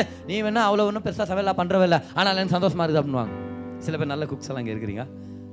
ஒன்று அது ஒரு ஒரு மாதிரி சந்தோஷம் சமாதானம். ஒரு நிறைவு. எல்லாரும் உங்க கூட பேச ஆரம்பிப்பாங்க காரணம் என்னன்னா உங்க மேலே ஏதோ ஒன்று இருக்குது. ஒரு மகிமை. அவங்களுக்கு அந்த வார்த்தை தெரியாது பார். அது that's the glory of God when you are into the Spirit you are full of glory எல்லாம் சொல்லுங்க into the Spirit full of glory சத்தமாக சொல்லுங்க into the Spirit full of glory மகிமையின் வாழ்க்கை. ஜான் பிவியர் அப்படின்ற போதகர் பாஸ்டர் பால் யோங்கிச்சோ அவர் உயிரோடு இருக்கும்போது வல்லமையான தேவ போதகர். அவருடைய சபை தான் உலகத்திலேயே லார்ஜஸ்ட் சர்ச் கிட்டத்தட்ட பன்னெண்டு லட்சம் பேர் அவருடைய சபையில் இருக்கிறாங்க அப்படின்வாங்க ஒரு நாள் பாஸ்டர் ஜான் பிவியர் அவரை வந்து பிக் பண்ண போனாராம் ஒரு ஹோட்டலில் இருந்து. பாஸ்டர் வாங்கன்னு சொல்லி காரில் அவர் வந்து உட்கார்ந்தாராம் பாரு. காரில் வந்து உட்கார்ந்த உடனே இவர் அழுதுட்டு இருக்கிறாராம். அழுதுட்டு ஆண்டோடைய பிரச்சனை அப்படியே ரியல் ஆயிடுச்சாம் பாரு. அந்த காரே கர்த்தர் தேவனே வந்து இறங்கின மாதிரி இருந்துச்சு அவர் அடுத்து சொல்றாரு ஏதோ ஆண்டவர் வந்து காரில் உட்காந்த மாதிரி இருந்துச்சு எனக்கு அப்படின்றாரு. அழுது அழுதுட்டு கேட்டாராம் பாஸ்டர் காட் இஸ் யோர் அதுக்கு டாக்டர் பால் அங்கேச்சு அவுட் சொன்னாராம் ஐ நோ எனக்கு தெரியும். ஏன்னா எங்கே போனாலும் அதே எஃபெக்ட் தான். காரணம் என்ன தெரியுமா? மினிமம் ரெண்டு மணி நேரமாவது அந்நிய பாஷையில் ஜெபம் பண்ணுவாராம் ஒவ்வொரு நாளும்.